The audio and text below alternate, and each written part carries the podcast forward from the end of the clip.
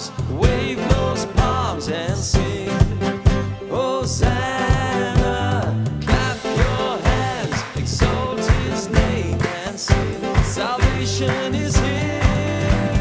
Raise your arms, wave your palms.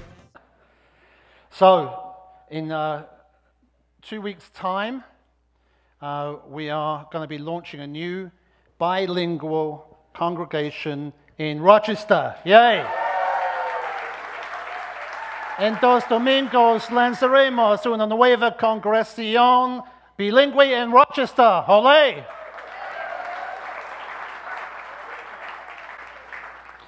Uh, we don't know how it will go.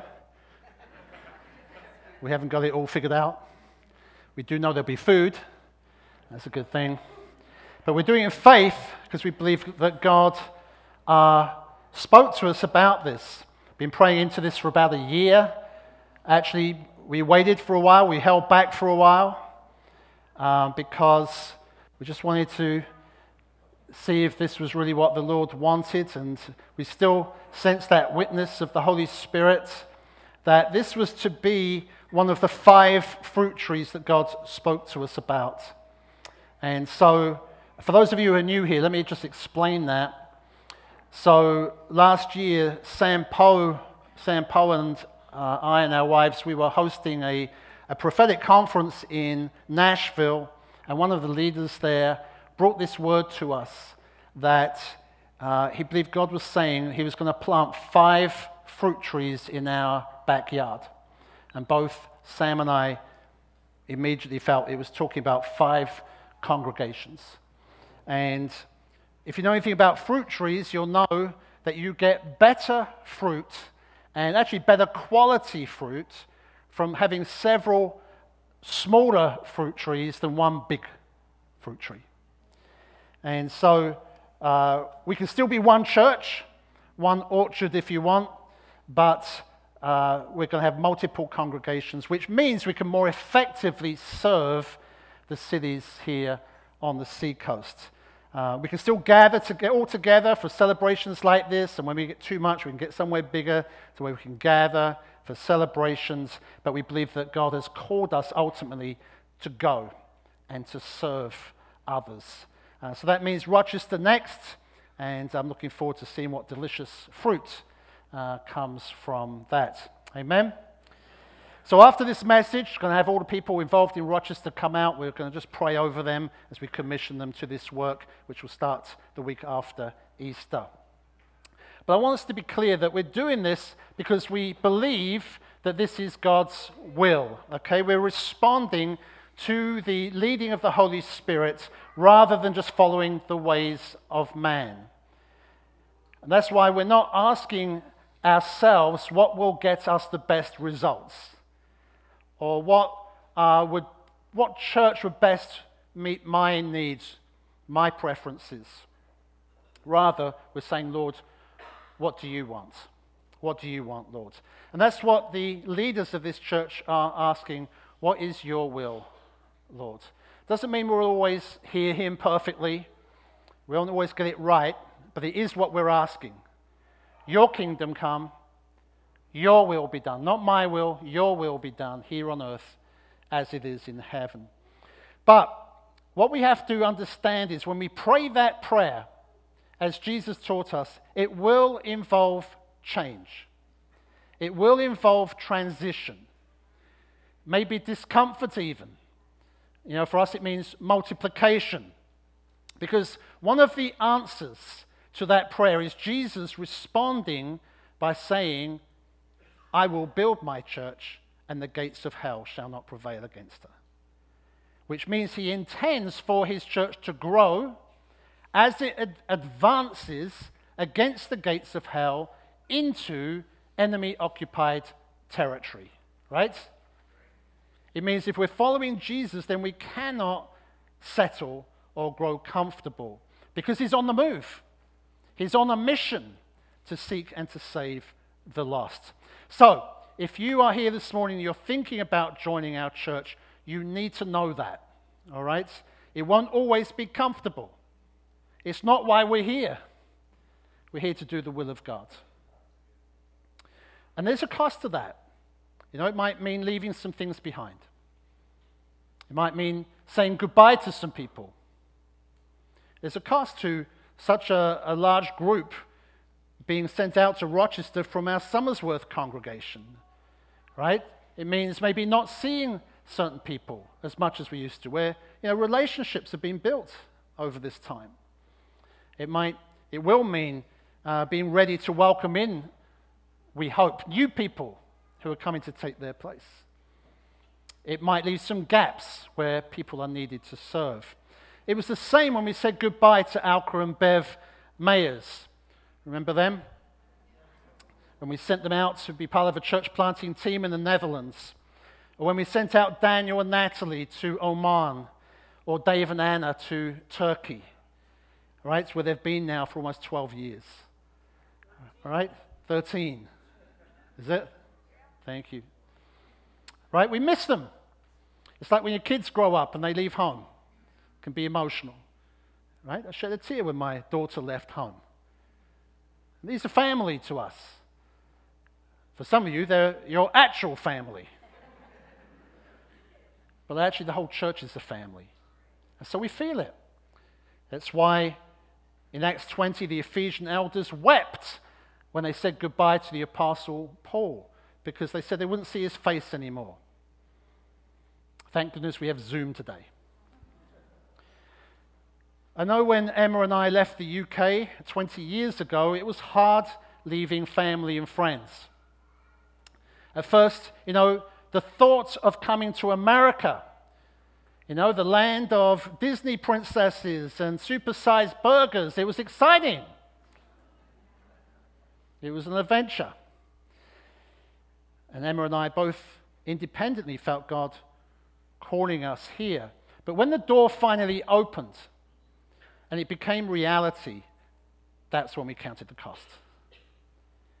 The cost of moving countries with four children. It wasn't easy. 20 years later, there's still a cost. You know, I don't get to see my mum, who's in a care home in London with Alzheimer's. Emma was the only one in her family who couldn't go to her dad's funeral uh, because of dying during COVID. And at those times, you know, I'm reminded of a poem. It's a poem I heard during a gathering of New Frontiers churches in the UK, and God really spoke to me through it. You know, it's one of those moments where you say to God, Here I am, Lord, send me, have your way in me. And it's remained with me ever since. Uh, in fact, I bought the book of poetry uh, that it's from, and it's a poet called Ulrich Schaffer. Let me read the poem to you. We've Got it up here. I'm persuaded by the dandelion to take the wings of the updrift, to parachute into enemy country, to fall to the ground, to be walked on, to lose beauty, to die, and so to give birth to a whole generation of flyers.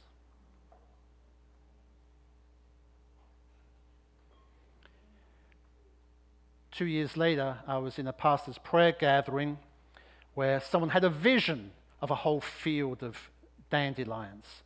And at that time, all of our churches used to gather once a year in a field. We used to camp in a field uh, for an annual festival of worship and teaching. And in this man's vision, the field turned white as the dandelions turned to seed. And then suddenly the wind blew caught up all these seeds into the air, carrying them far and wide. And that prophetic vision came true because it was the last festival we ever had in that field. It led to hundreds of people moving, going all over the country, all over the world, including Emma and I. We moved that next year. But you know, this poem is not just for me. This is what God intends for every one of us here. We've all been called by God for a purpose. We've all been appointed to go and to bear fruit, fruit that will last. And that may take us across the room, it may take us across the street, it may take us across the country, or it may take us across the world, wherever the Holy Spirit may lead us. But it will certainly mean dying, as the poem says. How do we know that? Well, because it's not just a poem, is it? This is echoing the words of Jesus, the words that Jesus said for every one of us. And so let's now read what Jesus actually said and see how it applies to our lives. And it took place when Jesus entered Jerusalem on a donkey on Palm Sunday, what we've been celebrating here this morning, when the crowds came to meet him, shouting, Hosanna, please save now. And in John's Gospel, this is what Jesus said right after he entered Jerusalem. Let's read it here. In John 12 23, he said, The hour has come for the Son of Man to be glorified. Truly, truly, I say to you, unless a grain of wheat falls into the earth and dies, it remains alone. But if it dies, it bears much fruit. Whoever loves his life loses it, and whoever hates his life in this world will keep it for eternal life. If anyone serves me, he must follow me, and where I am, there my servants will be also. If anyone serves me, the Father will honor him. Now, Jesus said these words uh, when he heard that some people from other nations, some Greeks, were wanting to see him. And up until this point, if you read through John's gospel, you'll see that um, we keep hearing the hour had not yet come. Jesus' hour had not yet come, the hour when he was going to suffer and die. And it's like the beating of a drum in John's gospel. The hour had not yet come. The hour has not yet come. And each beat is another step closer to Jerusalem and his crucifixion. And then as he enters Jerusalem, to the cries of the crowd saying, Save, and people from other nations seeking after him, it's like the clock strikes 12. And he says, The hour has now come. And we expect him to say, The hour has come for me to be crucified. But surprisingly, he doesn't. He says, The hour has come for me to be glorified. And you think, well, how can there be glory in crucifixion? It's like saying someone's uh, being enthroned in an electric chair. You know, it sounds wrong, doesn't it? And yet Jesus makes it clear that through his death there would be glory. That death for Jesus was a pathway to glory because it would lead to resurrection, where he triumphed over all the powers of darkness and then ascended to the right hand of his Father in glory. But you see, the cross wasn't just a pathway for Jesus, it's for everyone who will follow him. People from all different nations, including those Greeks, could now get a share in his glory. How can that be? How can that be? Well, Jesus explains it here by using a very simple image from agriculture that everyone would have understood. Unless a grain of wheat falls to the ground and dies, it remains alone. But if it dies, it bears much fruit. A grain of wheat dies when it's stripped from the head of the wheat and then sown into the ground. But that seed's death and burial then results in germination, the germination of life, which produces a harvest. And in Jesus' day, farmers would drop that seed into the ground, one grain at a time. And amazingly, they still do today in places like Nebraska uh, or Kansas, the breadbasket of America. Now you've got great big revolving machinery and a grain drill that will drop the seeds into the trench one at a time. And the amazing thing about that, the remarkable thing about that, is not that a dead seed can generate life, as that shoot then begins to appear, the seed germinating in the ground, putting down roots, the shoot coming up. It's not that it generates life, but it generates so much life.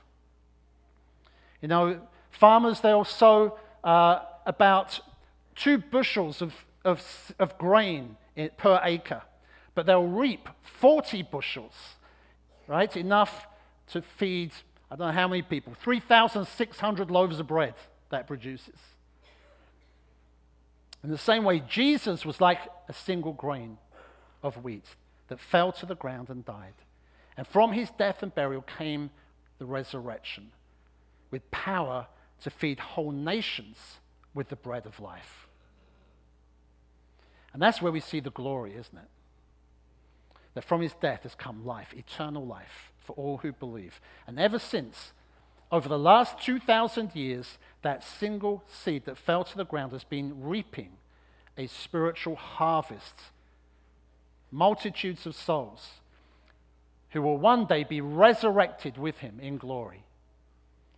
Even today, an estimated 120,000 people around the world will receive new life in Christ. Today.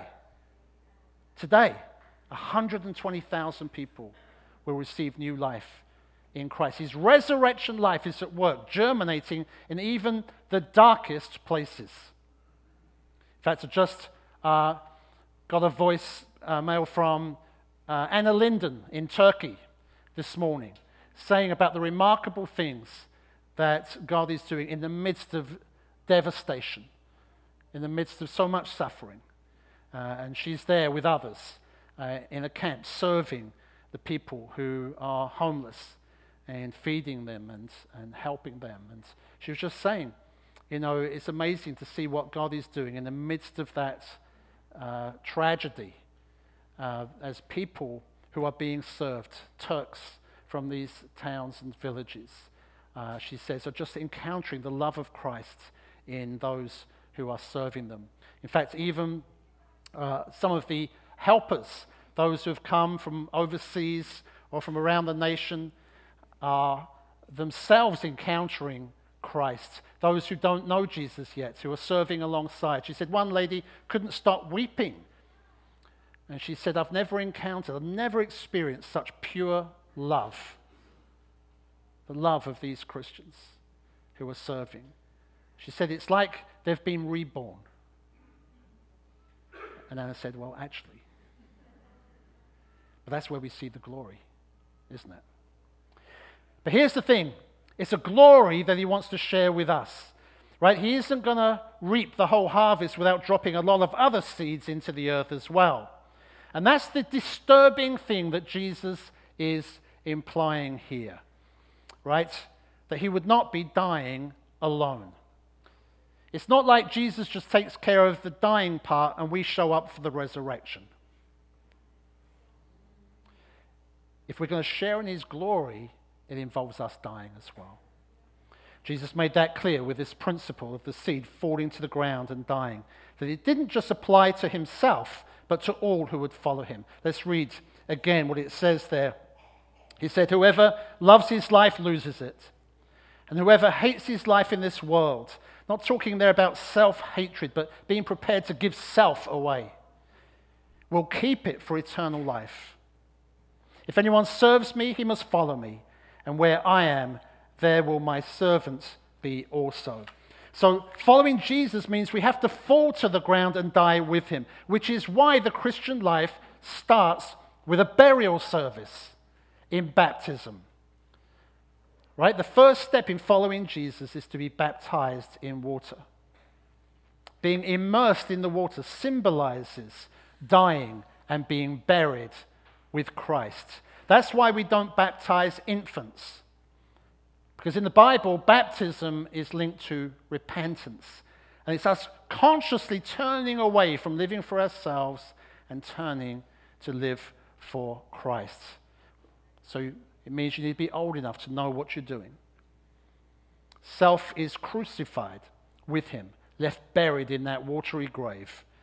And then as we're raised up out of the water, it symbolizes the resurrection, right? That we've been raised with him to live a new life. The old has now gone, the new has come because Christ lives in us now. We're not living for ourselves anymore, we're living for him. So let me ask you this morning is it your desire to follow Jesus?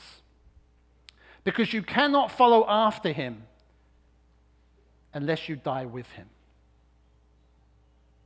You cannot follow after him unless you die with him. And maybe you made that commitment years ago when you invited Jesus into your life to be your Lord and Savior. But have you buried the old man yet? The old woman? You can't just leave the old corpse lying around to be tripping over. It needs to be given a proper burial. That's what baptism is. We bury that old person in that grave. So Jesus bids us come and die with him. Is it your desire to follow Jesus? Have you been baptized yet as a believer? This Good Friday, we're going to be baptizing people. What better time to be baptizing than the time when Jesus himself was crucified? Who will join with him this Good Friday? Is there anyone here? Come and talk to me afterwards if you want to be baptized on Good Friday. All right? We die so that we might rise and share in his glory and experience his resurrection life. But listen, baptism is just the starting point. For anyone following Jesus, there is a daily application of this truth. Listen to what it says in Luke's gospel. It says, If anyone, say anyone, if anyone would come after me, let him deny himself and take up his cross daily and follow me. For whoever would save his life will lose it, but whoever loses his life for my sake will save it. Saying the same thing, isn't he? As we saw in John's gospel. He's talking about dying to self. You know, if you saw a man carrying a cross in Jesus' day, it only meant one thing he was going to be executed, he was going to die. And so Jesus is saying that's what needs to happen to us, spiritually speaking. And it means denying self, he says. You know, we die to self, we act like self no longer exists, and we're to do that on a daily basis, which is hard for us to hear, isn't it? Isn't it? Especially in our, in our culture where self is celebrated, where we continually are encouraged to think about self, self care, self love, self image, and so on. People are obsessed with self. Right? Think about the phenomenon, you know, that is the selfie. Anyone not taking a selfie? Let's just get one right now. Give me a wave, everyone. There we go. Why do we do that? Because we want to be at the center of the picture. Right? We put ourselves at the center of the universe. And then we wonder why we're not fulfilled, why we're not happy, why we're not content. Because you see, when we're just so focused on ourselves, our world just gets smaller and smaller and smaller. Right? The best thing we can do is get the focus off of ourselves and on to one who is undeniably greater than us, who is infinitely more beautiful and glorious. Right? We need to get over ourselves and make him our magnificent obsession. The one who is truly at the center of the universe. The one who created the universe. The one who created you and I. Listen to what it says in Colossians 1. He is the image of the invisible God, the firstborn of all creation. For by him all things were created. All things were created through him and for him, and he's before all things, and in him all things hold together. It's in Christ that we find the reason for our existence. But the only way we can discover that is by getting self out of the way. Self has to go. Self has to die so that we can live for Him, so that He can be our all in all. You know, we tend to think of dying to self as this negative thing, don't we? But actually, it's not. It's a really positive thing because it's life giving. Jesus said it's only when we lose our lives that we find them. It's only by dying to self that we discover the life that we were created for the fullness of life that Jesus died to give us. It's why the great preacher, um, pastor C.H. Spurgeon, said this. He said, I have now concentrated all my prayers into one, that I may die to self and live wholly to Him. Actually, it's only by dying to self that we can live for Christ. It's only by dying to self that we can truly live for Christ. That's why the apostle Paul in Galatians 2:20 says this. He says, "I've been crucified with Christ. It's no longer I who live, but Christ who lives in me." You see, for Paul, self had ceased to exist. Self was no longer in the picture. He used to be proud of his resume. You read Philippians 2. But he says to the Philippians, no, it's rubbish now. That's all rubbish. No more selfies for Paul. It's all about Jesus now. Christ living in him and through him. Christ was why he existed, which I would suggest is why the Apostle Paul was one of the most influential Christians in history. And yet, he said in 1 Corinthians 15, I die daily. I die daily. You see, it's something we have to do consciously every day. We die to self daily so that the life of Christ might grow in us and bear fruit. And that, folks, is really what we've been created for to live fruitful lives in Christ. As Jesus said there, unless a grain of wheat falls to the ground and dies, it remains alone. It's useless, it's fruitless. But if it dies, he says, it bears much fruit. And a little later on, he repeats that in uh, John 15, verse 8.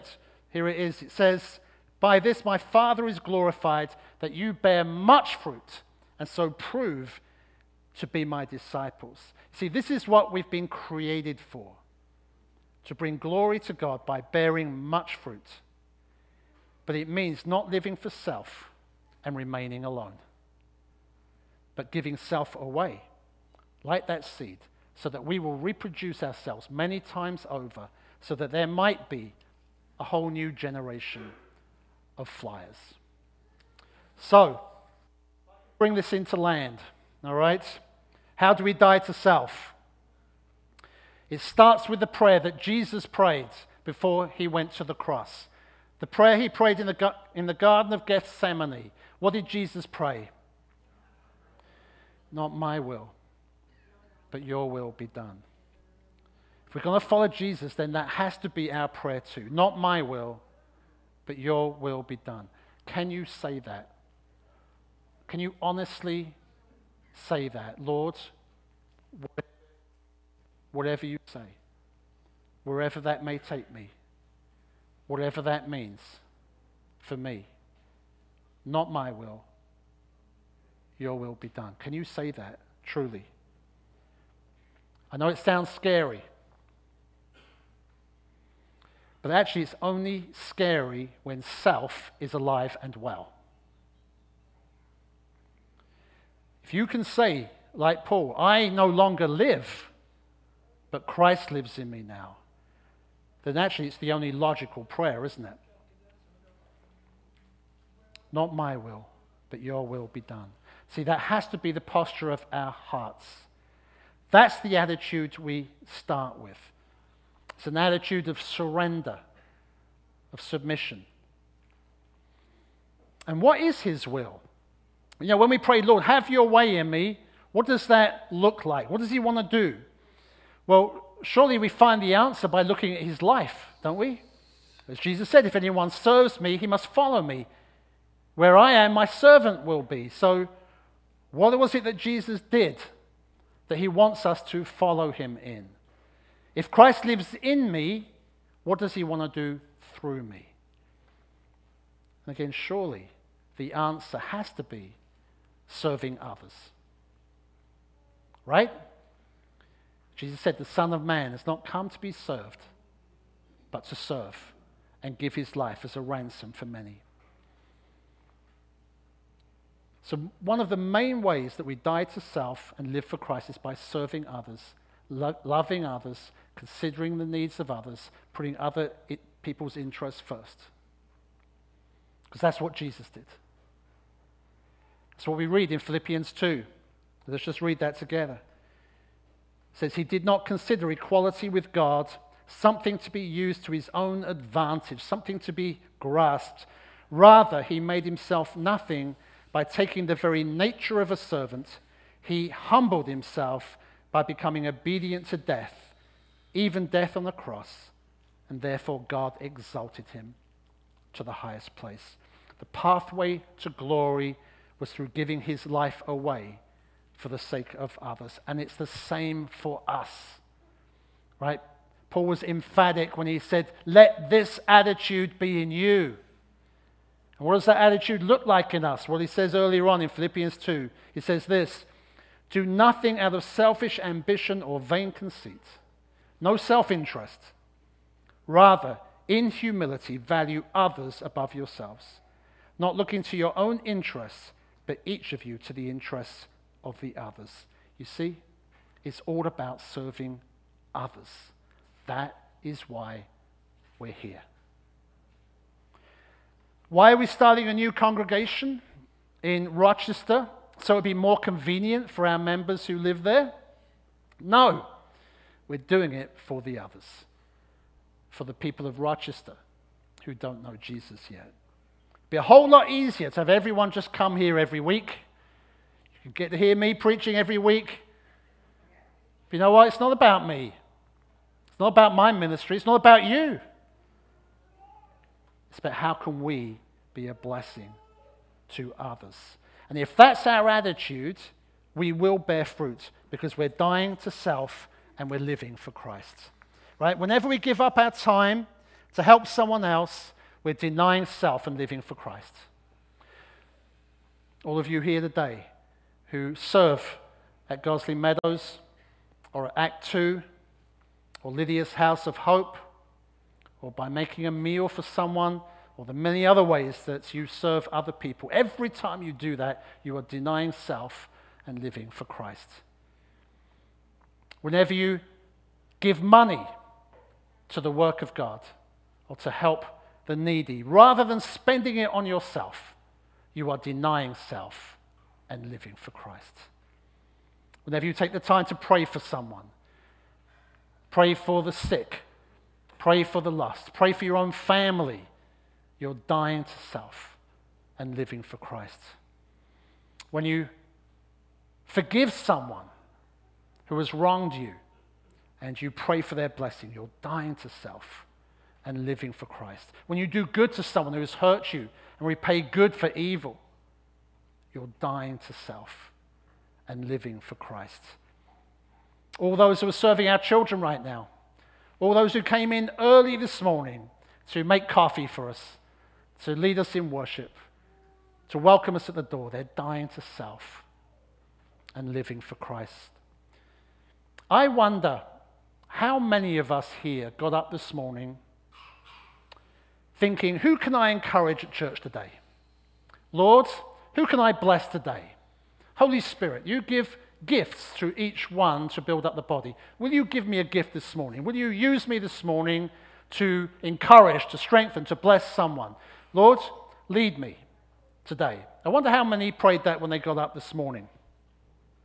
Or did we get up whether, wondering whether we would enjoy church today?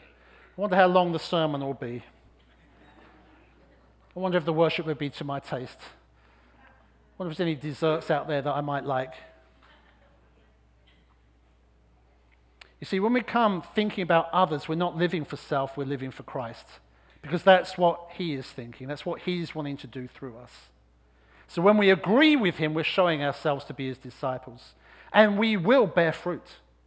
We will see Him at work, as Anna is right now, out in Turkey. Hands up if you want to see Jesus at work. If you want to see miracles, you want to see healings and so on. Well, start praying, Lord, not my will, but your will be done. Lord, will you use me today to serve others? Lead me by your Spirit. If you want to discover the secret of exercising spiritual gifts and seeing God move in power, then start by asking God, How can I serve others? That is the pathway to seeing God's glory manifested. It's dying to self living for Christ as we give ourselves away for the sake of others. That's when we start to experience the fullness of life and the joy that Jesus promised to those who will follow him. So, if I can conclude, our lives are like a grain of wheat, a single seed. We only get one, one life, one opportunity. What will you do with your seed? See, it's not meant to be held onto, grasped, preserved, protected, hidden away. It's meant to be released, sown, scattered, planted, buried.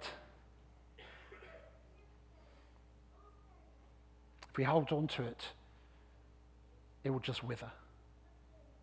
It will just crumble. If we give it away, it will produce life. Not just in the seed itself, life will germinate in that seed, but also in the harvest that it will reap a whole new generation of flies. Amen? Let's just read our text one more time as we close. I'm going to read it now from the message translation. Unless a grain of wheat is buried in the ground, dead to the world, it is never any more than a grain of wheat. But if it is buried, it sprouts and reproduces itself many times over. In the same way, anyone who holds on to life just as it is destroys that life. But if you let it go, reckless in your love, you'll have it forever, real and eternal. Let's pray. Let's just pray. Thank you, Jesus, that the reason why we can be reckless in our love for others is because of how you first loved us. Lord, it's because of what you did for us that you, Jesus, were prepared to fall to the ground, to be trodden on, to lose beauty, and to die. And you did it for us so that we might receive eternal life in you. Thank you, Lord. And now, just with our heads bowed, will you respond to him today? Will you say, even now, Lord, have your way in me? Will you surrender to him this morning and say, Not my will, but your will be done? Lord, have your way in me, Lord. Just tell him now. Help us, Lord, we pray. And again, as we've got our heads bowed here, there are people here this morning who Jesus is calling to follow him. Maybe you had some belief in him up until now, or maybe faith has been stirred in you for the first time this morning, but you've never truly surrendered your life to him. And he's calling you today to come and die with him, to die to self and live for him to invite him to come and live in you, to say to him, Not my will, but your will be done. And if that's you, if you want to say yes to Jesus today, and you're prepared to identify with him through baptism, just while we've got our heads bowed, just raise your hand. Just indicate now if that is you. Thank you. Just raise your hand if you want to say yes to Jesus in that way this morning. This is where you count the cost. You know, you can hold on to your life and ultimately lose it, or you can give it to Him and find the life you were created for, eternal life in Him. Just raise your hand if that's what you want. Thank you. Amen. Just for anyone then who wants that this morning, perhaps you could just pray after me in your heart. Just pray these words and make them your own. Thank you, Jesus, for dying for me so I could have life. I repent of living for myself. Please forgive me. Lord, I surrender myself to you now. I put my trust in you, in your death and resurrection. Please come and live in me and help me to live for you today.